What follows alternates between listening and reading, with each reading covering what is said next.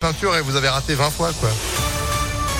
C'est vrai, quand on sait pas, on sait pas. Bon, en tout cas, pour l'info, vous êtes au top. C'est parti pour l'actu. On commence avec quoi? On commence avec cette euh, violente agression à Vèze hier en fin d'après-midi. Deux hommes ont été blessés à l'arme blanche, place de Paris.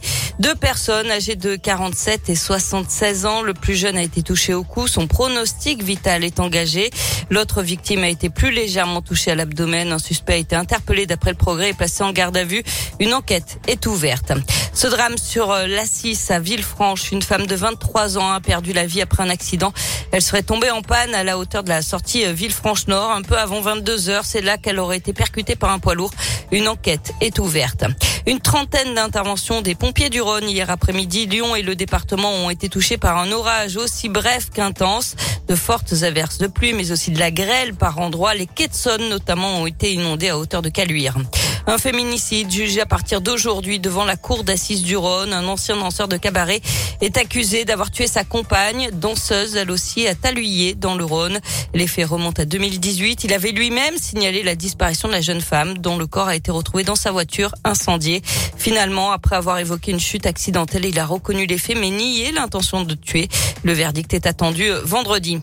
Damien Abad se défend et n'entend pas démissionner de son nouveau poste de ministre des Solidarités. L'ex-député de l'Ain est accusé de viol par deux femmes. Un autre signalement serait en cours d'analyse. Lors d'une conférence de presse hier soir, il a dénoncé un voyeurisme malsain et se retranche derrière son handicap et ses conséquences. Il déclare également conserver la confiance du président de la République et de la première ministre.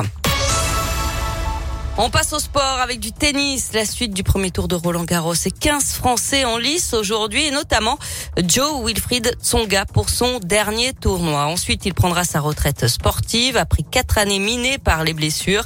Un dernier barreau d'honneur avant de faire ses adieux au circuit. L'objectif, c'est de terminer en beauté lors du Grand Chelem parisien pour lequel il a été invité par les organisateurs.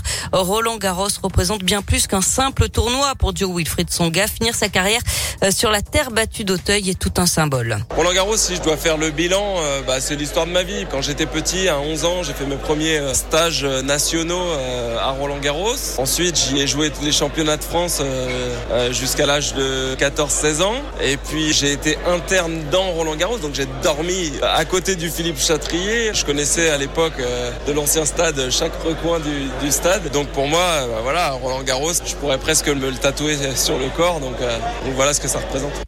Joe Wilfried Tsonga qui affrontera le huitième mondial Casper Ruud cet après-midi. Et puis du basket ce soir, premier match des playoffs, quart de finale. Allez, ça se joue à l'Astrobal.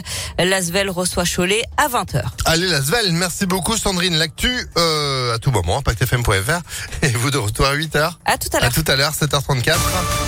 Météolion.net